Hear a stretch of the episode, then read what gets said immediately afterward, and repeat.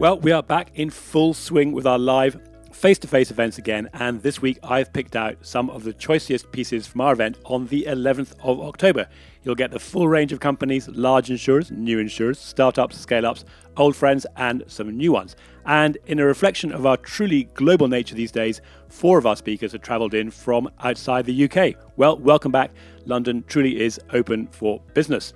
Matthew Grant here, partner at Instech London. If this is your first Instech podcast, well, keep on listening. You'll find a lot of great insights coming up this week. And to our regular friends, please keep telling us what you think. Podcasts are a great idea, but we've no idea who is listening, what you like, or even what you don't like, unless you tell us directly. Look out on the website www.instech.london or sign up for our emails to find out the events we've coming up for the rest of the year. Next up, face to face event in London is 9th November, supported by ICEYE. And then I'm speaking on stage at PIR, live from and in California on the 15th of November. And then details coming soon for the 30th of November back in London for another live evening event sponsored by S&P. Meanwhile, our algorithmic underwriting report came out last week, and on the 2nd of November, look out for the release of our report and the accompanying live chat digital event exploring cryptocurrencies and insurance. Free for now, but not forever.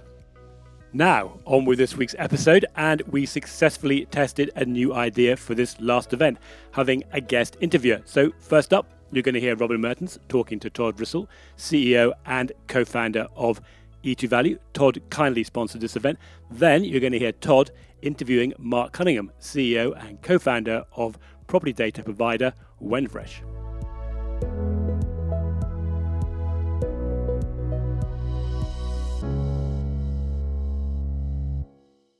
Todd, thank you. Thank you for sponsoring this. Um, we, re- we appreciate you've been a good friend of ours for many years. I call E2 Value a provider of web-based property valuation solutions, as well as providing collateral value monitoring needs. It's a service by which insurers or banks can get a property valuation or property valuation report with just an address. And you do that across residential, commercial farms, ranches, log cabins, I saw, basically everything. Uh, and that's offered as a soft, that's software as a service and customers who want it had to pay a subscription service. So you're the founder. What, what was the genesis of it? Well, I just got frustrated because I would see many, many multi-million dollar homes over and over again, and I got kind of sick of seeing the same house and thought we could automate this process. And if that was a multi-million dollar house, it must be really interesting what people see when they're seeing smaller houses. So I thought we could just build a better mousetrap. Are you doing property values or are you doing rebuilding costs? There's market value and then there's about four different rebuilding costs depending on the marketplace you're in. Uh, but you kind of need to know all of those things to get that number. What is it that insurers or, and or banks need from you to be able to do, be good at insurance? Well, I grew up as an underwriter, and in theory there was this, you needed to know the exposure to charge the rate. And if you don't know the exposure, your rate will never be what you need. And so that was the idea that, uh, you know, you needed to know what you insured and then you could build a proper risk management plan and pricing plan after that. How long have you been going? 21 years. You're no spring chicken. I mean, the business is no spring chicken. And then, um, but, sure. but I do know you're an innovator, and I do know that you won't be providing the same service that you were providing, you know, 20 years ago. So how, how have you innovated? What have you got recently that has improved the range of your service? Well, it's funny because if you look over 21 years, it's really been a lot of different businesses over 21 years as the market kept shifting. And you can only give the technology that the people, you know, the companies can accept, the policy systems can accept. And you have to build to that policy system capability and what people have and it's gotten accelerated over the last few years. And at the one point that I think we've gotten to now is, you know, there's a, there's a disbelief between an application and even pre-fill or what you get from the multiple data sources. And so we have a new tool called Inspect Connect that allows an agent, broker, underwriter, someone in the buying process and the selling process to reach out with just a quick text to a homeowner to a property manager to a broker and say, could you answer a few questions about this property? Maybe take a picture maybe ask a few questions, things like, do you have a pool? Do you have a dog? And take, and send it in. And the whole process takes about three minutes. And you can put it at the front of the sales process, the middle, or in renewals. Is that all? I think, I suspect you've got more than one innovation to tell us about. We also work with Willis Towers Watson for the structure insurance score, where they put their intellectual property on top of ours to basically score a house for if there was a loss, you know, how would it perform with fire, weather, or, or water damage? And then next week, there's another announcement coming out of another company that's put some of their technology on top of ours as well. I think in this room, we get what you're doing we get why you're doing it. But, but it, does the industry as a whole, are you being embraced or are you still having to fight those battles? You know, I heard a nice podcast on Instech London uh, last week, and one of the gentlemen was talking about there are leaders and there are followers, and when you get the right audience, you get some people who are leading. Um, it's an easy conversation, and I want to give a shout out to my friend Mr. Bob Frady, who is sitting out here with Hazard Hub, and we have a bunch of partners out there, Hazard Hub being one of them, who have very quickly demonstrated in the last few years how easy it is to get good information and what you can do when you have that good information. And so we're kind of following along with Bob and, and that group. But it's, it's just really the mindset shift over the past five years has made it easier at least to have the discussion. And we get a lot of phone calls these days from people who really think they need to move forward. And I don't know if anybody's a, a ice hockey fan, but there was a guy named Wayne Gretzky who was the best ice hockey player. and he said he doesn't skate to where the puck is, he skates to where the puck is going. And there are a lot of groups who see where that puck is going and see where this technology is going and they try to embrace that. So it makes it a, an easier process. Do you feel that there's been a sort of fundamental change in the curiosity of the insurance industry. You know, in other words, I, I think that these things are quite difficult to sell, whereas I suspect, I sense post-pandemic, more of a digital world, there's a greater openness to explore better ways of doing things. Are you, are you riding that wave? Yeah, I think that there's a, there's a greater curiosity. I think there's also a greater separation from those who are doing well and those who aren't following along, and those that you know that aren't capturing that market. Brilliant, Todd. You're a great friend of ours. Thank you very much for sponsoring everything, and uh, you've got to stay here because you're going to take the microphone and you're going to be the next inquisitor. Thank you, Ryan.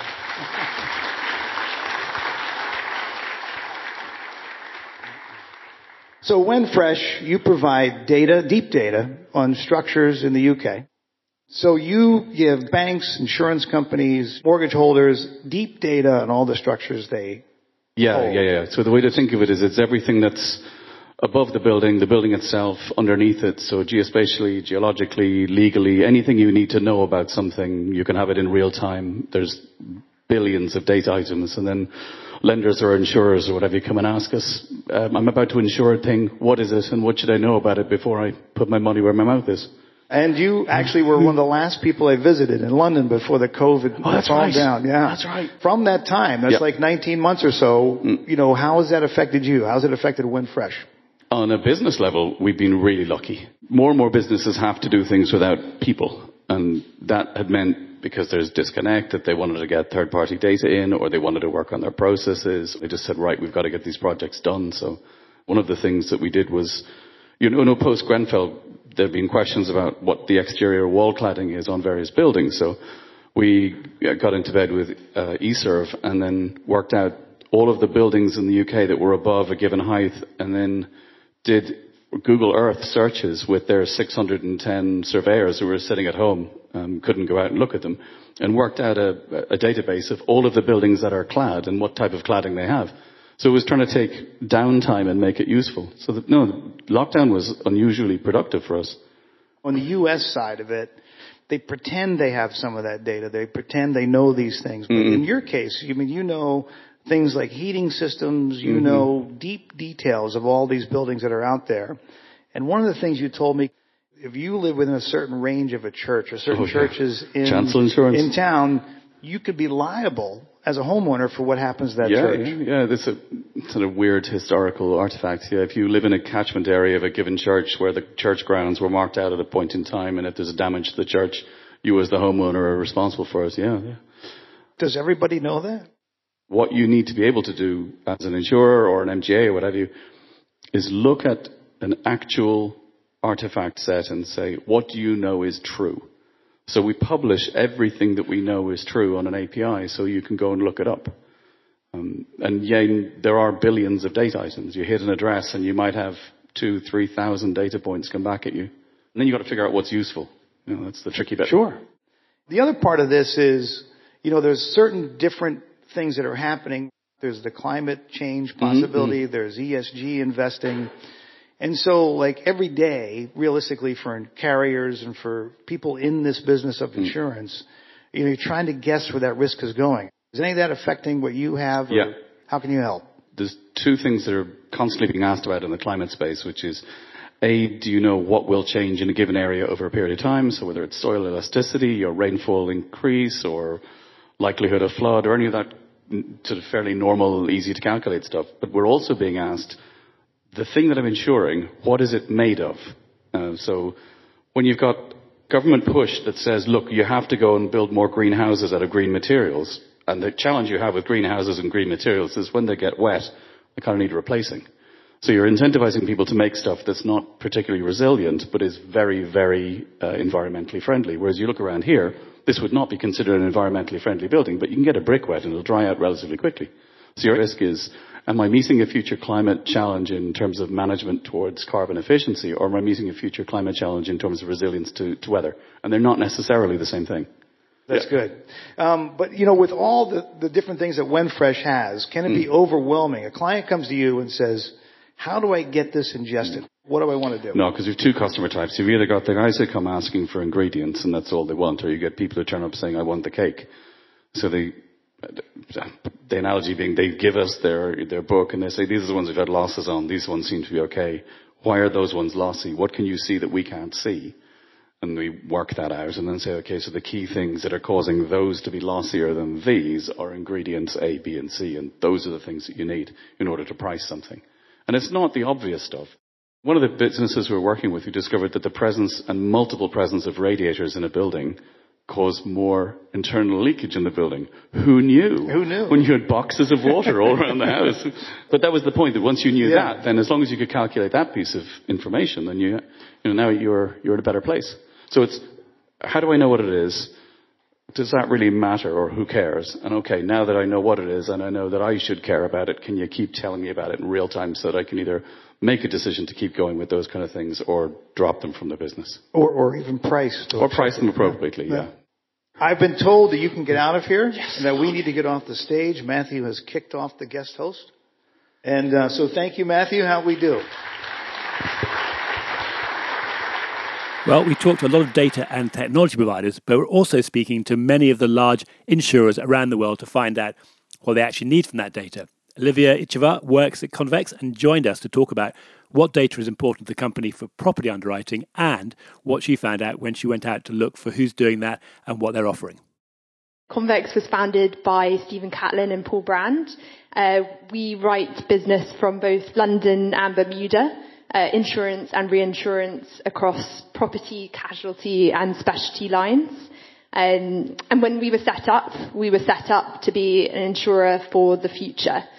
Our vision is underpinned by three pillars, and one of the pillars uh, is around making better decisions with data and technology, which is very um, important in this particular event.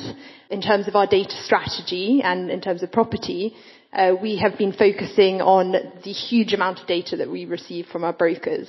We have been looking at ways in which we can bring in that data, ingest it, and cleanse it in a more automated fashion, um, rather than in the past, which is done quite manually. And that has huge benefits for being able to provide quicker quotes for our brokers, um, and also additional insight on the data that we currently get.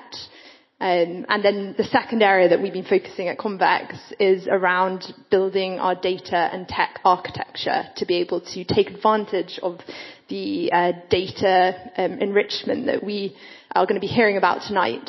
There are three areas that our underwriters are interested in. TIV, so total insured values, construction data and validation for that, and then the final one is around flood data.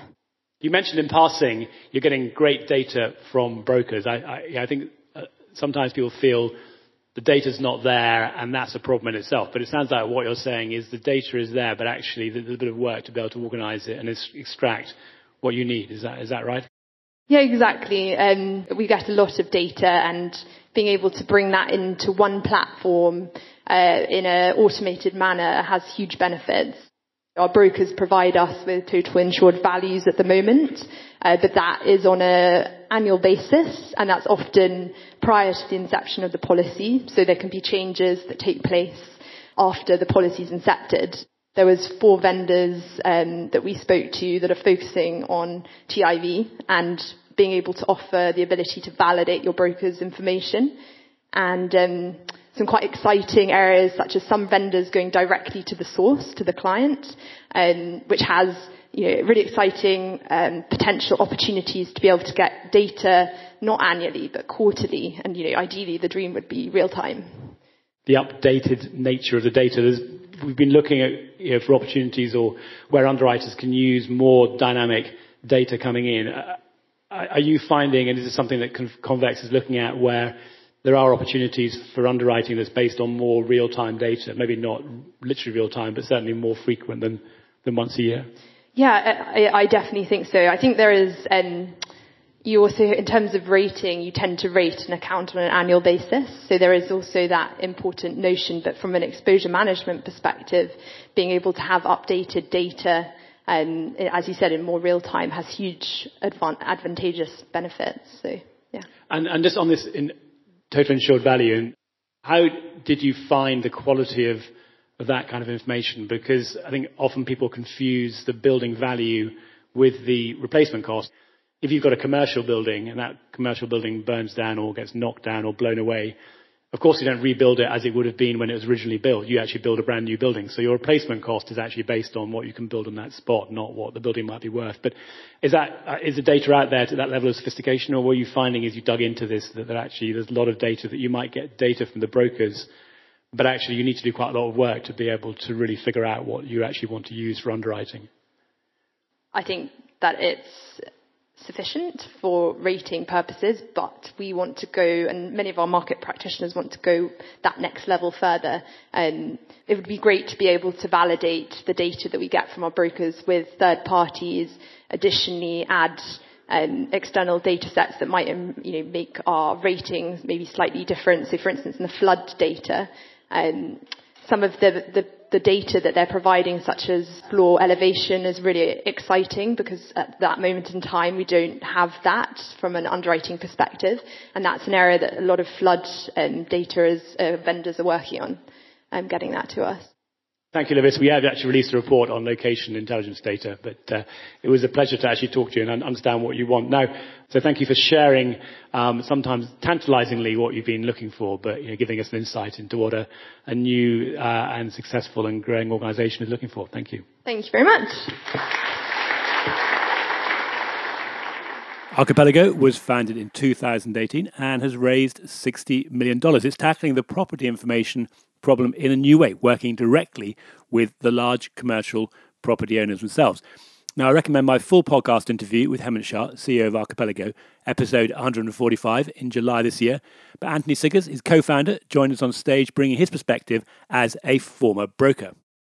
Olivia was being very generous to the brokers. Um, I, was, I come from the broking space, and and I know for a fact that the data the brokers get and give to the insurers is really quite terrible. Um, and for the insurers in the room, I'm sure will agree with that. So, but as a broker, we, we would blame the client. We, would have these beautiful spreadsheets, you know, with lots of colours, and we'd send them out to the client and say, you know, please fill this in. And then it would come back kind of half complete, and what was there was often inaccurate. So we kind of went, oh, you know, well, why is that? Why are clients struggling to get this data in the first place at all, right? So, so when we set up to, you know, get going with the Archipelago, we, we said, okay, let's spend some time with the clients themselves. And we, when we went for the biggest and the best, you know, we started out with a, a bunch of foundation partners, we called them, who are some of the, the largest owners and operators of property in the world. And kind of did this exploration upstream to say, you know, where is the golden source of this information that we're all looking for? And we rock up at the, the risk management department, someone like Prologis, who um, you know, has the largest portfolio of warehouses around the world. They, you know, they host Amazon amongst many others, um, four and a half thousand buildings. And, and the risk management department is six people, right? And, and they get this spreadsheet from the broker saying, you know, can you please fill this out? And they go, well, how do I fill this out? I don't know where the data is. And what they would do is then kind of break that spreadsheet up into a bunch of other spreadsheets. Worst case I've seen actually is a client that broke it up into 600 subsheets, right? And then would email that around internally to people they thought would know the answers. So we spent a lot of time just kind of figuring this out. And, and it turns out that actually there are these pockets of information within these organizations that are just previously untapped. But they do exist. And, and we'd find things like, you know, actually, Prologis, it has an asset registry called Yardi, a system which has a lot of information. It would have a leasing system. It would have a, a roof management system. Um, they would build buildings or they would buy them. If they built them, they would have construction documentation. They'd have structural drawings, architectural drawings. If they're buying them, they'd have some form of due diligence document, a PCA, for example, it's called in the US. So, so we basically identified, you know, mapped out all these different sources, then started working with the clients to unlock them. So we built technology to tap into those systems, built technology to use AI to scrape data from the documentation. So on our platform, we get the data and then we have links to the underlying source. You can see where it's come from and therefore you can trust it. So who's the client? Is, is the corporation paying you to go and share their data or are the insurers paying you to go and get access or maybe the brokers are paying in the middle? Our absolute focus is on the end clients. We work with, I say, many of the largest property owners in the world, um, people like Prologis, Blackstone, JLL, um, you know, etc. And they are paying us directly because they need this information not just for the procurement of insurance, but actually for many other use cases. And we mentioned climate resiliency, but you have to know what are your buildings made of in order to be able to anticipate the effect that climate change may have, right? So there are other reasons why the risk managers need this information, but then the brokers can connect to that and the insurers can connect to it too. So everyone is working off the same information shared across the value chain. The real-time data bit that Livio is talking about, does that therefore give you the ability, if not real real-time, at least more frequently than the annual update to the data that the insurers can, can tap into? So they're not you know, doing a renewal with data that's then 12 months before that, and so probably two years out of date? All our clients are now using the platform to maintain their data effectively in real time. Insurers can connect to that in real time, but actually they tend not to. They tend to want it on a quarterly basis. So that, that's the most frequent we're doing it right now. Um, they could connect in real time. In fact, we have clients like Prologis that have you know, IoT sensors in their buildings, which will enable insurers to actually understand what is going on inside a building at any point in time. For example, inventory levels. No insurer yet, though, unfortunately, is capable of, of consuming that data.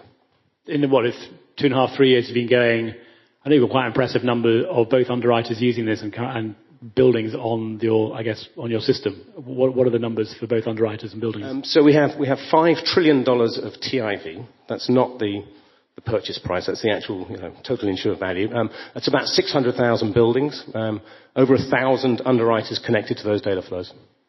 Okay, a thousand underwriters. How do they actually get access to the archipelago information? When a client goes to market, and Prologis, for example, go out to 120 different markets around the world, um, there'll be an email link sent out by the broker. That email link will link you through into the platform. You can choose just to immediately take the data out in model-ready format, so you don't have to go through the cleansing process, or you can choose to take more of a deep dive and actually start interrogating the information on platform. For the insurers, that is free. So it's paid for effectively by the clients. Excellent. Well, Anthony, thank you very much.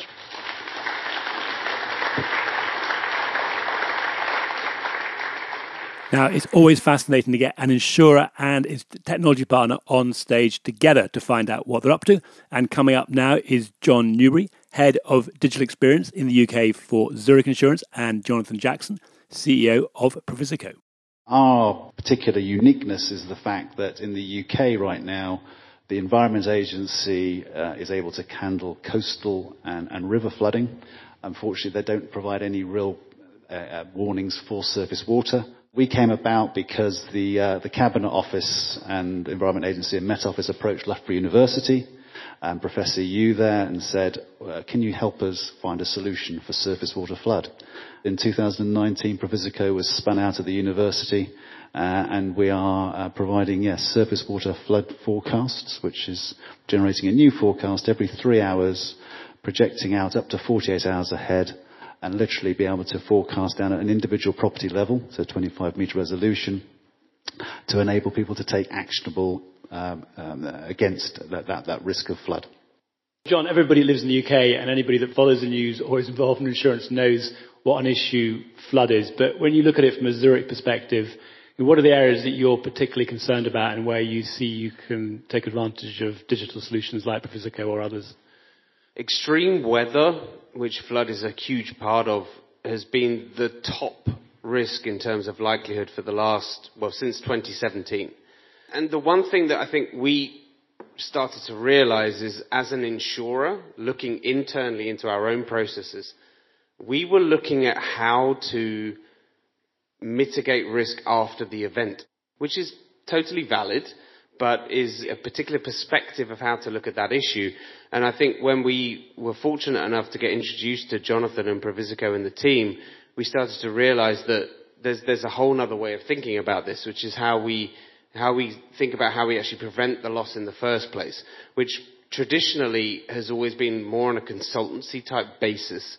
But now how can we actually use digital technologies, you know, actual automated processes to predict flooding in advance and warn customers, clients, and actually try and stop the, from, the, the risk from happening, or, or not even necessarily stop it, but mitigate it at least to a certain extent, and take a slightly different perspective to that approach. Jonathan, back to you. Uh, in terms, because it is very specifically about the flood alerts and the flood warning, and you mentioned about the surface water, not so much on the coastal um, and rivers. So from a practical point of view, what would an organisation like Zurich or an insurer do once they get your flood alerts? How, how, do, how do you find, maybe there's some examples you can give of how people are actually reducing the loss once they get an alert from you? As part of working with government, we've got to know BT, and um, BT is Zurich's customer. When we did the trial with Zurich, we actually got BT involved as well. Um, and BT's uh, one of those organisations who is, uh, is, is quite um, interesting when it comes to flood. They, they have a challenge, which is they have three and a half million assets in the UK at risk of flood. BT suffers from the fact that actually one centimetre of floodwater is a problem because they have manhole covers. Um, and so you're literally going from one centimetre of flood being a potential risk all the way up to the risk that they have in exchange buildings. And an exchange going down is probably going to cost them in the region of tens to hundreds of millions of pounds. It is a massive problem. Um, and then they have another problem as well, which is around uh, false alarms as well. So if they respond to a flood warning and it proves to be false, they send out engineers, they put up flood uh, defences, and it costs them about £5,000 each time. And they're spending millions on false alarms. And so when we started to work with them, one of the things that we really benefited from was that BT really understood flood. They understood how to manage the data that they were getting from the Environment Agency. So when they started to take our flood warnings, we were able to just work with their existing process.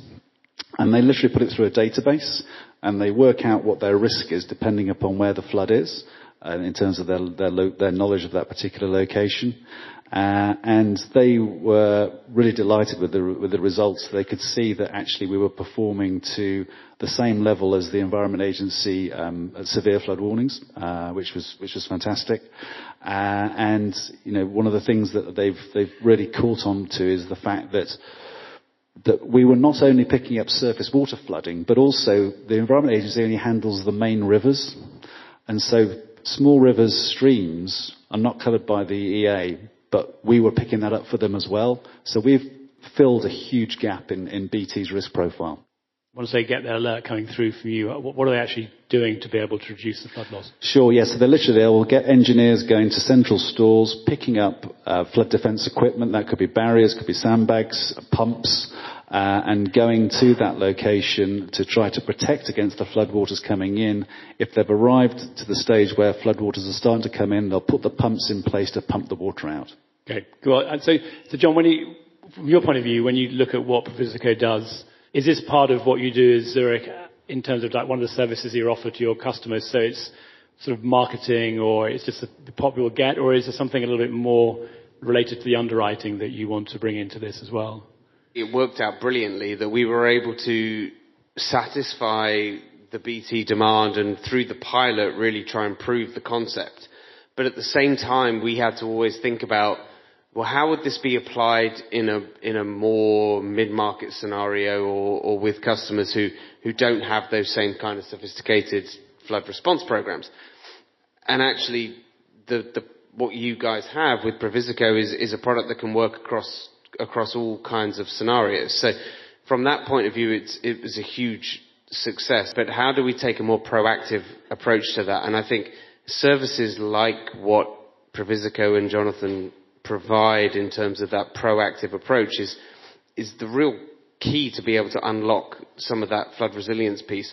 Whereas a lot of, a lot of people, I think, are still focusing on the consultancy of how do you deal with flood events after the fact. So I, I, I think this is a, a, a real niche that, that Previsico have in this space when you're looking at organizations like Previsico or any, any technology partner and, mm-hmm. you've got to make a decision about are you going to work with them or not. I mean, mm-hmm. you can do a certain amount of testing, but from a Zurich perspective or just you personally, how do you get to the point where you go, well, we've done a pilot, but if it didn't flood because it didn't rain enough, you know, maybe you didn't get yeah. enough data. Well, at what point do you know, right, we're going to commit to working with this organization versus you kind of keep going, they keep going on and on and on, you know, keep proving it?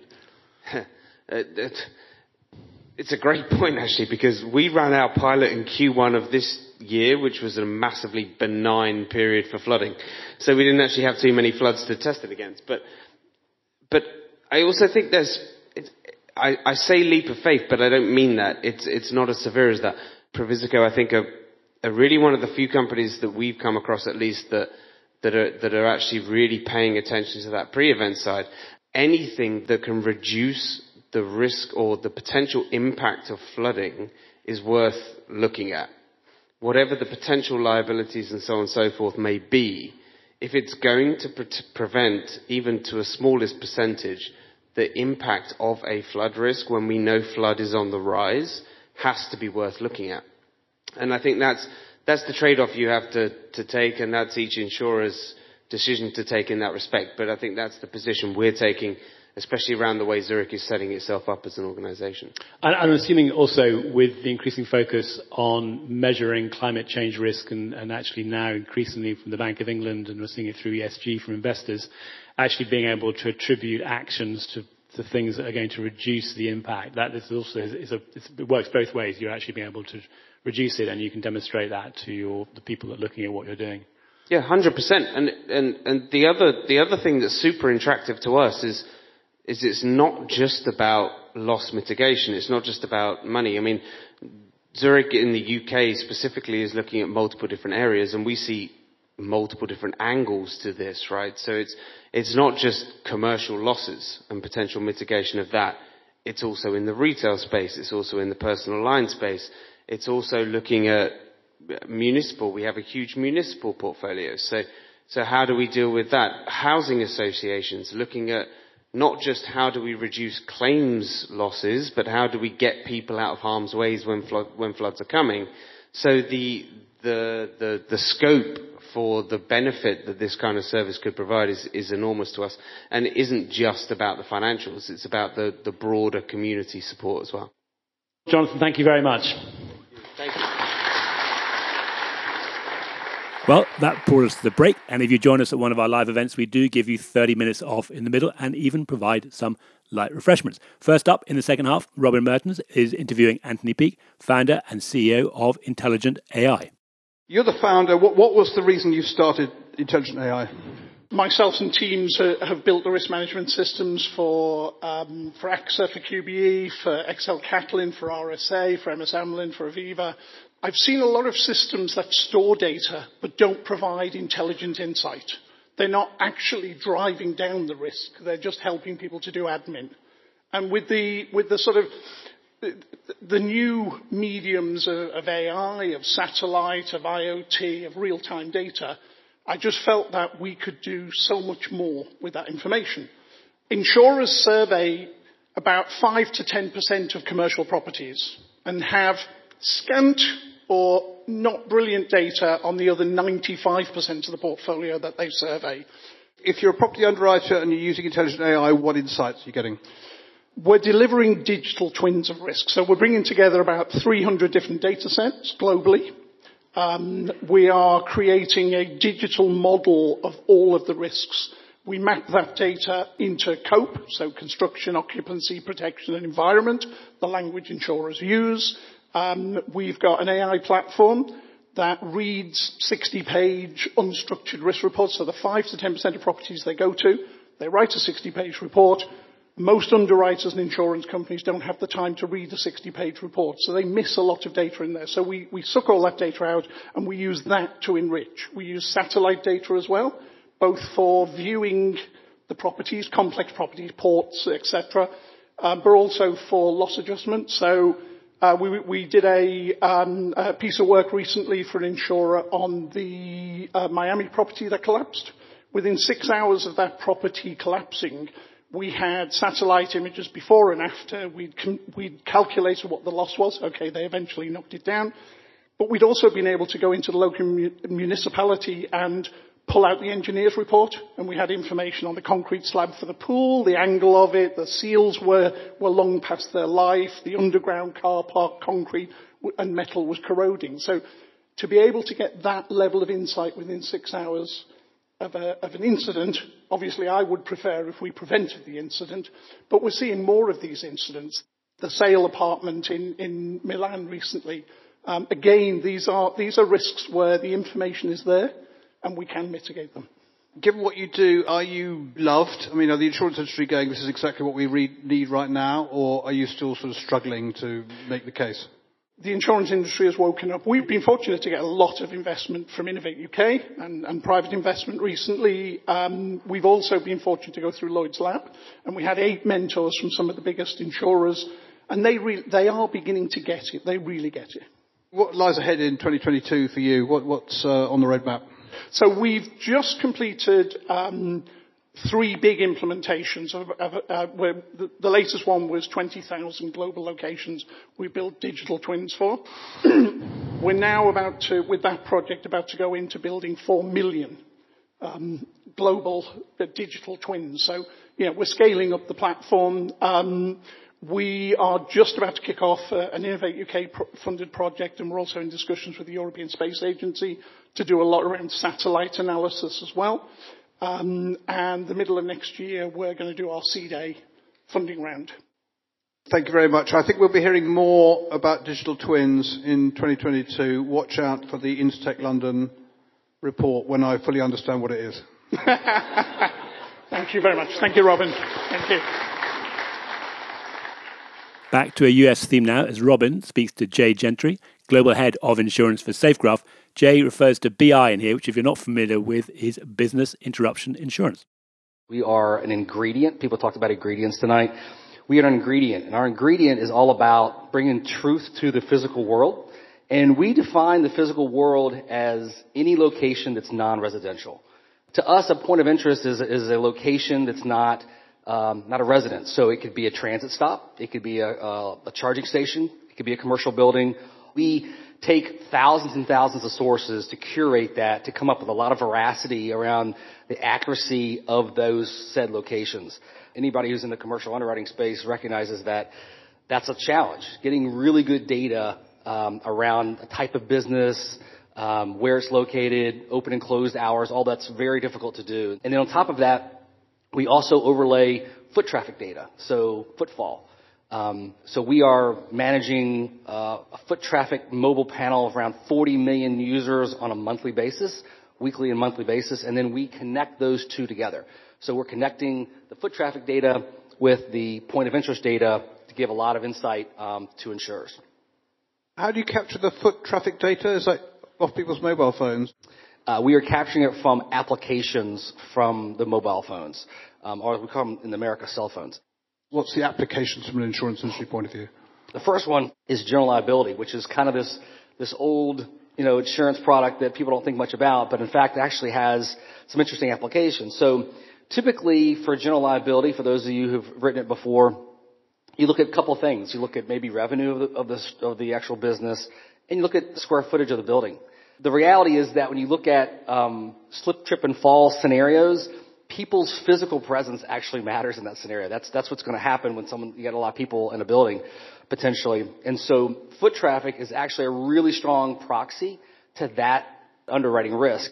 The other one is the opportunity to use um, POI, point of interest data, and foot traffic data around business interruption insurance. So we've seen an explosion of BI, um, the wrong kind of BI, in insurance since the pandemic, of course. And so understanding historical uh, people movement versus what's currently happening, um, we have data that goes back you know, to t- 2018. So we have good data on 2018, 2019.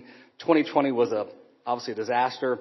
And then 21, we have, we have current data as well. So having that historical data with the current data gives you a chance to do that.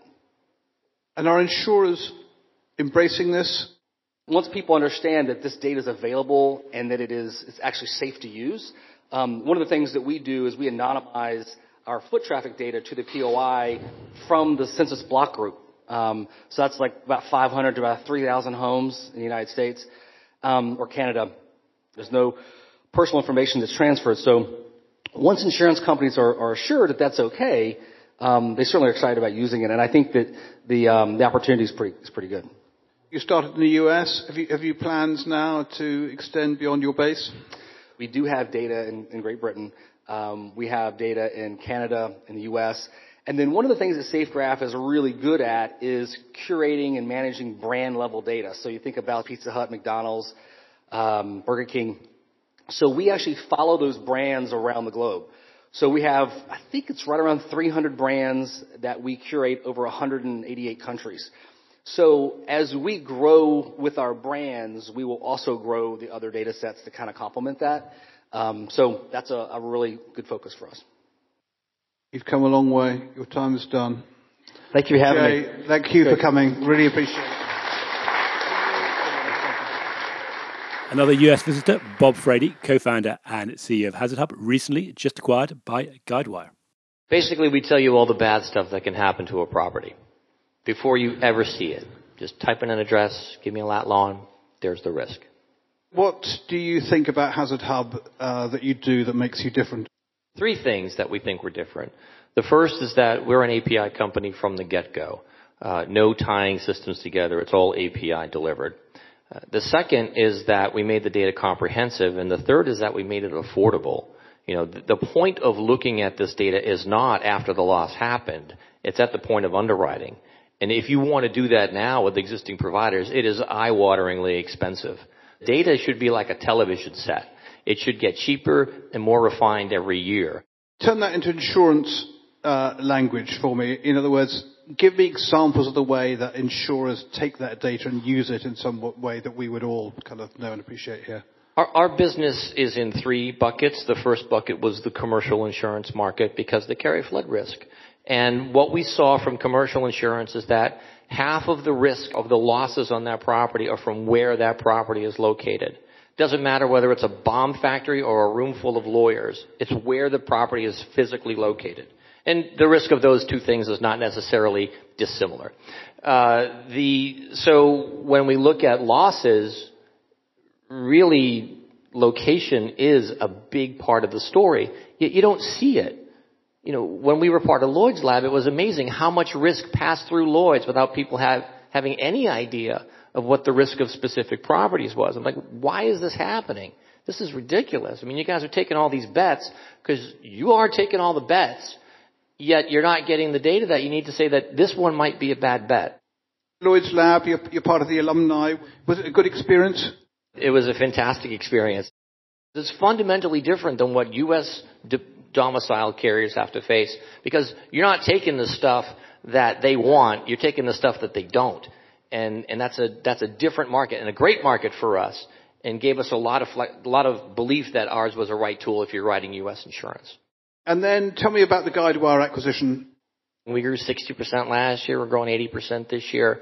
So it wasn't like we needed to sell, but at a certain point you have to grow up as a company. And there's lots of ways to do that. You can raise a pile of money and give away a bunch of equity. You can do it a lot of different ways. And we thought for us and the founders of the company, because that was the most important constituency, that the best way was to go with a powerhouse company like Guidewire. Now, the value to the customer is that one of the big reasons why we don't work with some of the largest carriers out there is because it's so difficult to get this data inside of a core system. And one of the things that we wanted to eliminate was the friction of that integration of the core system, which we'll do with the next release of Guidewire, where the data will be in the system inherently, automatically. You just have to turn it on.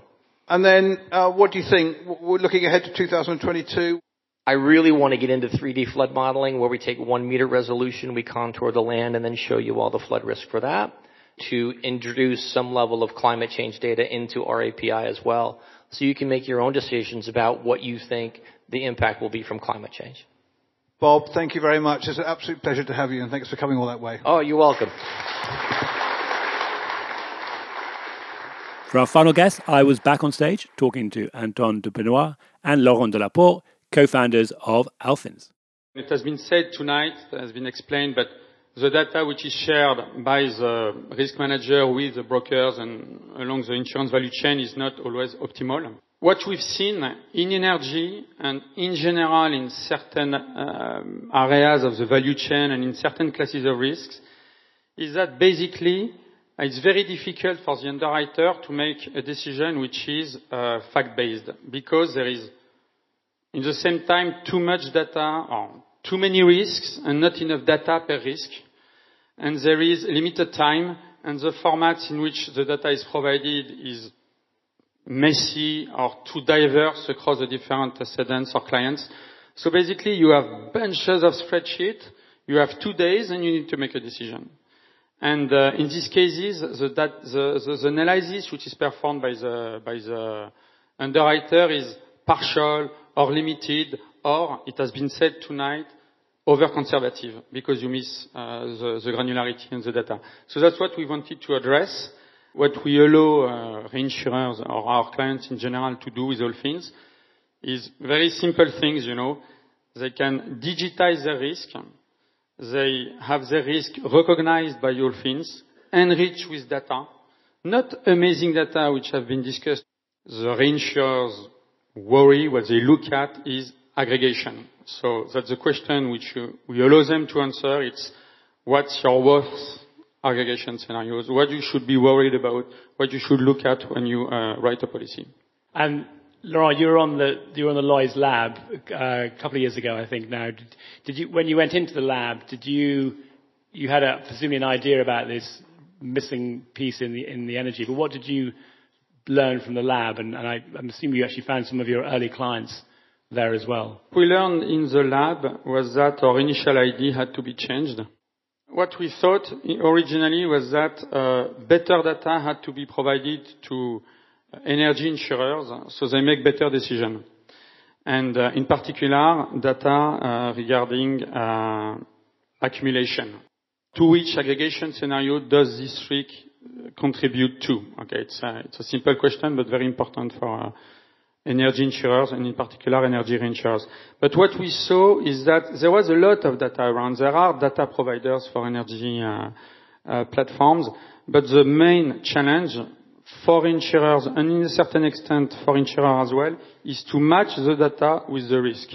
You have 40,000 risks on a messy um, Excel sheet or, and, and, and you have data about the platforms. How do you make a decision? You need to map the data with the risk and transform this enriched data into answers to simple questions such as, oh, what's my worst scenario? And this is uh, what we discovered in the Lloyd's Lab, you have to enrich. It's not enough to provide data. You have to match it with risk when you have too many risks to manage in a limited amount of time. When I first met you, I, I assumed that because you had a background in energy, you had access to data to do that enrichment. But I believe most of what you've done is actually just tidying up all these different ways of describing similar data entities. And so the, the, it's less about bringing in additional data, you're actually just tidying up the messy data that is provided to insurers or reinsurers.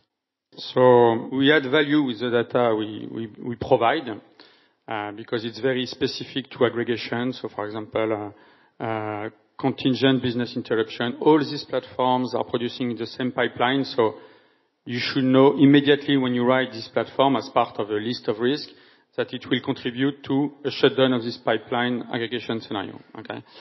But you're right. That's not why uh, reinsurers have chosen Alphins initially.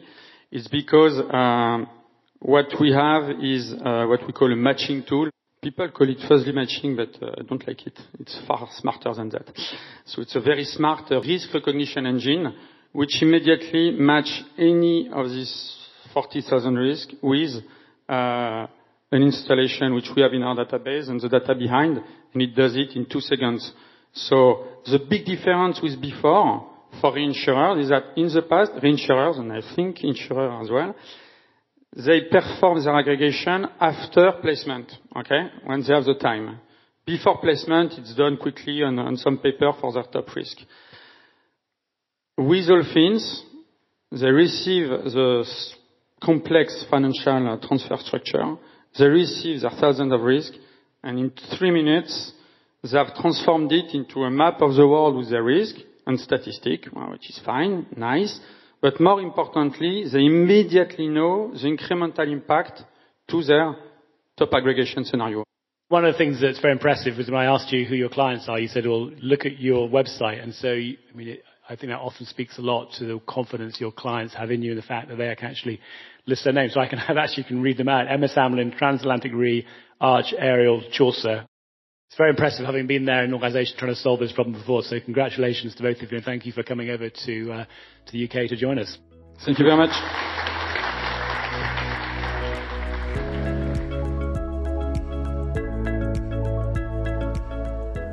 But that's it for this week. If you want to find out more about joining us on stage, being featured in our reports, and catching up with us each month as a corp member, then please contact me, Matthew Grant, on LinkedIn or any of us hello at instech.london.